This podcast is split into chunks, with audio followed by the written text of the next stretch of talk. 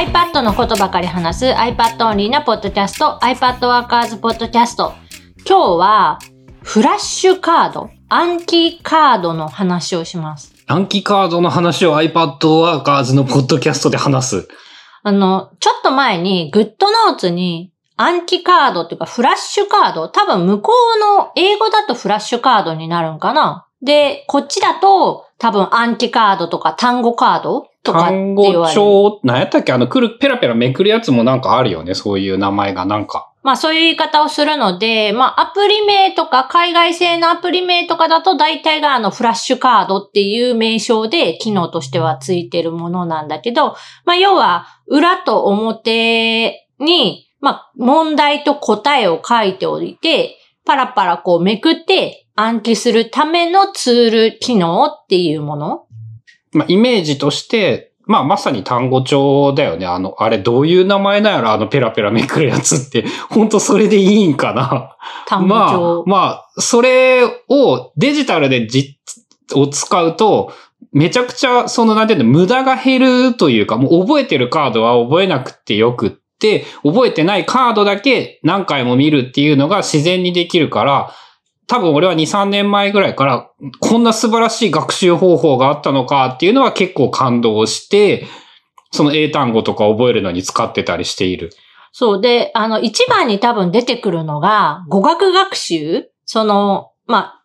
母語じゃない言語を習得するときに、なんか覚えましょうっていうので、まあ一番最初多分中学生とか高校生とかの頃に、あの、英単語帳みたいなのを使うことが多いと思うんだけど、春菜の場合、全くと言っていいほど、その、語学学習に興味がなくって、興味がないね。もう、それが一番大きな理由だね。ただ、海外旅行は行きたいし、向こうの現地の人とコミュニケーションも取りたいから、まあそういうのは頑張るんだけど、結局さ、ああいうのってなんていうの、ボディーランゲージっていうか、あの、身振り手振りと、えっ、と、少しの単語で、な、成り立ってしまうっていうかさ、なんとなくいけてしまうんだよね。まあ、少しの単語を暗記すればいいじゃんって思うんやけど。そういうのを使って。でもそれに関しても、その綴りっていうのは喋るに、時に必要ないから、うん音でさえ覚えてればよくって、で、さらにその、カタカナ英語みたいな感じで単語を知ってると変な発音になってしまうみたいなのが逆にあったから、自分の場合。はあ、そういうことも起こるんだ。そう、だからむしろその単語はない方がよくって、音だけでこう覚えて喋る方が、その通じる外国語になるっていうイメージ。ちなみに、その話で言うと、まず暗記とかに音声データをきちんと登録できたり、iPhone のあの読み上げ機能とかを使うことができるので、あの、今だったらそういう問題はかなり解決できるよ。それもまたカードの紙だとできない。喋るとか聞くとかっていうのはカードではできないからさ。そう。で、えっ、と、まあ、グッドノーツってノートアプリに、そのフラッシュカード機能が入って、専用の、あの、暗記、専用のアプリではないんだけど、一応簡易な、その、振り返りっていうか、ある一定期間経ったら、このデッキを復習しなさいよっていう通知もしてくれるし、あと正解率、全体のうち、こんだけは、あの、ちゃんと覚えきれてて、これを、こんだけまだだったよっていう、その正解率も出してくれるし、あとはその、音はないんだけど、えっ、と、デジタルの強みとして、その写真とかが簡単に入れれるっていう、まあ、メリットはあるから、なんかに使いたいなと思いつつ、えっ、と、特に自分に必要なその、ものに落とし込めないみたいな。で、ゴリゴさんが、なんか、こういうのに使ってるよっていう、まあ、その英単語を覚える以外でもしあったら教えてほしいなと思って。えっとさ、とりあえずその前にさっきのグッドノーツの話で聞きたいんやけどさ、グッドノーツで作るフラッシュカードというのは、デッキ全部を必ず復習させられてしまうの。まあ、確かそうだった。問題単位でできないんだ。問題、問題単位では、その、一個のデッキをやるときに、これはパス、これはパス、パスみたいな、あの、いまいちみたいな、ひ冷凍したやつは、後からもう一回出てくるけど、その、1日2日経った時に、これだけもう一回やりましょうにならん。にはならなかったと思う。ああ、じゃあもう超スーパー簡易バージョンなんだ、それで言うと。そう。だから、まあ、ちゃんとしっかり、えっ、と、暗記したいものとか、その間隔学習をしっかりと組み込みたい場合は、専用のアプリ、別のものを使った方がいいと思う。なんかやっぱあのノートを作りながら、ついでにノートから問題を作りましょうっていう学生がそういう風に使うのになんか便利なぐらいなイメージなんかな？そう、多分、まあ、ノートをグッドノーツで取って、で、自分が苦手な問題とか、ここを重要だからテストまでに覚えとこうみたいなところを簡単にその暗記カード化できるっていうのがメリットであって、それすごく楽だし難しくないからいいもんね。これは何ってこれはこれですっていう問題をいくらでも作れるもんな。で、さらにリアル暗記カードと違って、まあ写真もさ、自分で撮った写真はもちろん、まあその、インターネット上からその資料として持ってきたものとか、まあ言ったらさ、教科書をパシャって撮った写真とかも貼っておけるわけだから、すごくその、簡単に自分専用の暗記カードが作りやすい。えっとね、暗記はね、そういうのでね、いろいろ問題を作って、一つはなんか本に書いてあって、こういうの覚えとこっかなっていう用語だったり、えっとね、なんかいろんな哲学者の写真と名前を一致させる問題を作ったりだとか、それって顔写真ってこと？そうそうそう。あと年号を覚えるために、これは何年の出来事みたいなのをやってたんだけど、基本的にあのね、やっぱ年号の暗記カードとか作ってもあんま面白くなくって、えっと、ギターの練習に関しても問題作ってみたんだけど、全然自分にとってこれはいいなって思える問題が作れていなくって、今最も役に立っているとか、面白くやれていて、リアルに役に立っているのは、NFL の選手を覚える問題を自分で作ったこと。?NFL ってアメフト？アメフト。の選手の顔と名前を覚えるために暗記カードを使う。そうだね。その、そういうニュアンスでいいと思う。えっと、アメフトってめちゃめちゃ選手の人数多くってさ、1チーム、えーベンチ登録されるのは53人かける32チーム、1500人ぐらい選手がいて、それを全部わかる人って世の中にはまあ多分事実上存在していないぐらいすごい多いんだけど、やっぱ試合を見るときに、このチームはこの選手が有名で、この人に注目しとくと、その面白いよっていうのが、多分、あの、俺ぐらいのレベルの初心者が、スポーツ観戦を楽しむ第一歩として、最も有力な手段なんだよね。で、あの、アメリカってランキング付けみたいなのがすげえ好きで、そういう、なんかランキングみたいなやつがいろいろあって、えっと、自分は、その各ポジションで、毎年1位と2位が選ばれるっていうイメージそのクォーターバックの1位と2位、えっと、ランニングバックの1位と2位、なんとかの1位と2位みたいなのが毎年選ばれていて、その人たちはちゃんとわかるようにしようっていうので、ホームページ見ながら、えっと、自分で問題を作っている。じゃあ暗記カードの、まあ、表面っていうのが選手の顔写真？うんとね、そうね。あとホームページに書いてある年齢とかなんかあのポジションとか出身大学とかなんかその基本的なデータもついでにコピペしてる。それは裏側の答えの部分ではないの？えっとね、そこはね、またグッドノーツと違うんだけどさ、表裏っていう概念じゃなくて穴埋め問題が作れるんだよね。だから、写真とプロフィールが書いてあって、名前だけが空欄になっていて、そのもん、それを答えるっていう問題にしている。あ、じゃあそのどこのチームの人かっていうのはもうあの顔写真と一緒に出てきてるってこと？出てきてるね。もう自分が作った問題はそういう風になっている。じゃあその選手名だけが虫食いっていうか穴埋め状態になってる？うん。で、それが合ってるか合ってないかで、一通り、だいたい1年かけて見ていると、ほぼ確実にスラスラっと出てくるようにはなる。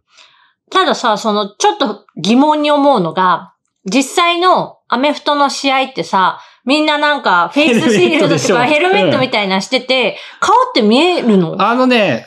例えばなんだけど、単純にさ、アメフトって攻撃と守備が分かれてて、守備の間って、攻撃の人は全く参加しないから、自分の攻撃終わった瞬間みんなヘルメット脱ぐんだよね。で、ベンチ戻っていって、アメフトってその空き時間がめちゃめちゃ多いから、そういう時に、特に、あの、有名選手は入れ替えのシーンとかで顔が映ることが多くって、それで覚えられるっていうのと、あの、名前だけの文字情報だと、やっぱりね、その、覚えらんないんだよね。名前を覚えるために顔写真を使っているぐらいのイメージ。覚えやすくするために、あえて人の顔を、えっ、と、記憶に紐付けやすくするために、その顔写真を使っているっていう感じ。じゃあその試合中に、この顔の人がいるから、この選手だっていうよりかは、このチームはこの選手が有名でとか、あと名前を聞いた瞬間に、ああ、この人って有名なあいつか、とか、そういうのがささっとわかるようになってくる。ああ、じゃあその、アナ、アナウンサーっていうか何？司会？あの、実況と解説のの人が、こう、英語で喋って、こう、何々選手がって言って言ってる時に、あ、それは、あの、チームの何のポジションの人でっていうのがパッて紐づいている、るようになるってこと？そうだね。そうすると、やっぱ名前、ほとんどが言ったらさ、プロ野球でもそうだと思うんだけどさ、大半がやっぱ、えっと、詰まる原因って人名で、人の名前でその人がどんなものかイメージできないと、やっぱ見ていてわからんっていうのかな。っていうのがあるから、人の名前が一部わかるようになるだけでも、めっちゃ、なんて言うんだろう、物語になりやすくなるっていうのかな、見ていて。あと、ついでになんだけど、えっ、と、有名選手100人ぐらいであれば、100人は言い過ぎかな。顔を見れば、あ、この人これだねっていうのはわかるようにはなった。普通に。で、その、どのチームの、どのポジションの人かぐらいまでわかるってこと？うん。あの CM とかでさ、よくアメフトの番組の CM にアメフト選手出てくることってめっちゃよくあるんだけど、あの、大体わかる感じにはなった。あれって、毎年その選手結構入れ替わるもんなん？うーんとね、三、まあ、大雑把に10人もチーム抜けたり入れ替わったり、新人が数人入ってきてって、まあそんなレベルかな。あの、チームを行き来したりもあんの？毎年、そのいわゆるドラフトとかさ、あと、あの、フリーエージェントみたいな用語って聞いたことない。なんかそういう風に契約が終わると、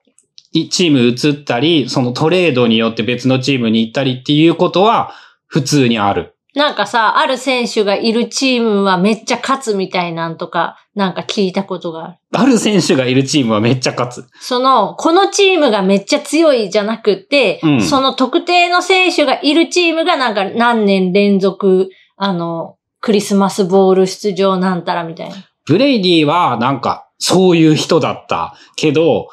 そうおらんよ、そんな人は。でもまあそういうチームだったり、えっ、と、ポジションだったりとかを暗記カードを使って顔と紐付けてまあ覚えるうん。みたいなのを使ってる。そう、名前、名前さえ覚えれば、こんなに面白さが上がるんだねっていうのは、その自分でやってみて分かったね。そういうと、例えばシーズンの途中にトレードとかもあるんだけどさ、負けてるチームって大体その、なんていうの、今後のために強い選手を手放して、ドラフト権を手に入れるみたいなことをやったりするんだけど、で、そういう場合にやっぱ大きなニュースになるんだけどさ、それが肌感として、うわ、この人ここに移動したんか、みたいなことが分かったりとかもあるしね。まあ全然さ、そのジャンルは違うんやけど、あの映画の話で、あ、近い感覚はあると思う、多分。アベンジャーズシリーズのやつとかって、こう作品をまたいでいろんな関係性があるから、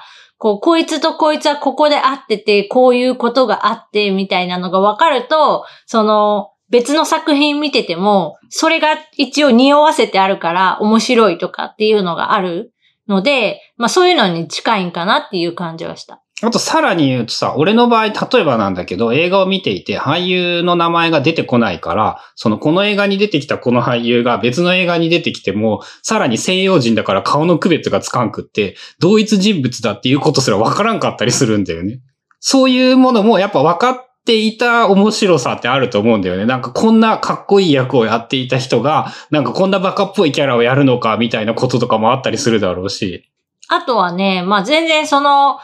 まあ、暗記っていうので一括りで喋ると、まあ、以前そのグッドノーツに暗記カード、まあ、フラッシュカードの機能がついた時にも、ニュースレターとか iPad Workers で紹介したんだけど、まあ、自分がさ、やっぱ語学学習全く興味がなかったから、サンプルデータとしてなんかいいのないかなって一生懸命考えて。しゃあないから。そうや、アベンジャーズのその何年に何の作品みたいなやつにしようと思って、で、その時からさ、もうチャット GPT に、こういうこういうので CSV 作成してって言ったら、めっちゃ簡単に一瞬でなんか2、30項目のやつ作ってくれて、あれはね、非常に便利だなと思った。ただまあ、アンティカードの、えっ、ー、と、その、メリットというか効能として、問題を作ることも、あの、一つの、その、効能になるから、まあそこをさ、チャット GPT に完全に頼ってしまうと、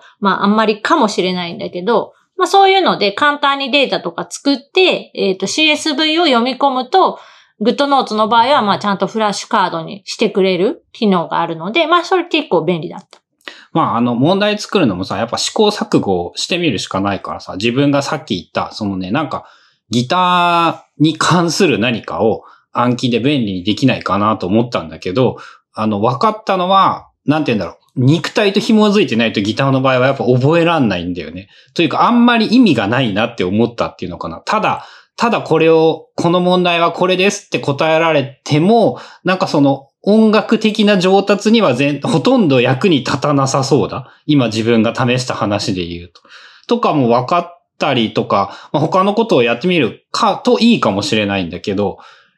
まあ自分がやりたいと思ったことを人の話聞きながらいろいろやってみるしかないんだろうなって感じはする。そう、最近その、うんと、有名なノートアプリとかでも、あの、テープ機能っていう、さっきのでいう穴埋め問題が簡単に作れる。だから自分で書いたノートとか、まあ、あの、読み込んだ PDF の教科書とかの、その好きな部分に、テープを貼ると、こうタップすると見えて、もう一回タップすると隠されるみたいな機能がある。まあ、昔さ、アナログであの赤のマーカー引いて、緑の下敷き、シートのせるやつあったね。あったね。あれが、あの、できるっていうノートアプリが結構増えてて。それはすごく簡単でいいな。それをさらにランダムで問題にしてくれたらいいんやけどね、ページの中で。ああ、ここだけみたいな？うん、そういうのが暗記カードの問題として使ってくれて、今日の復習っていうカードが出てくれたら、俺的には、それが結構理想に近い形かなと思う。まあそういうノートアプリにそういった機能が追加されることによって、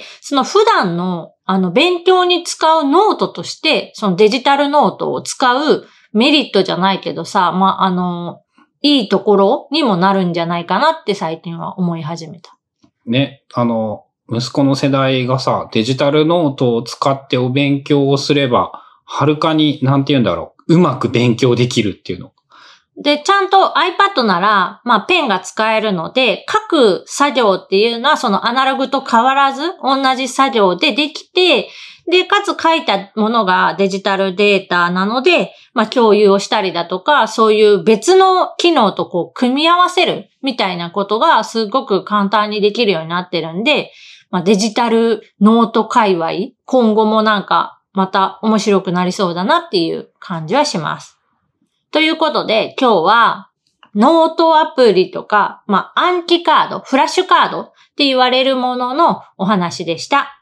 番組への感想やリクエストなどは、シャープ i p a d w o r k e r s のハッシュタグをつけてツイートしてください。それではまた来週、iPadWorkers Podcast でした。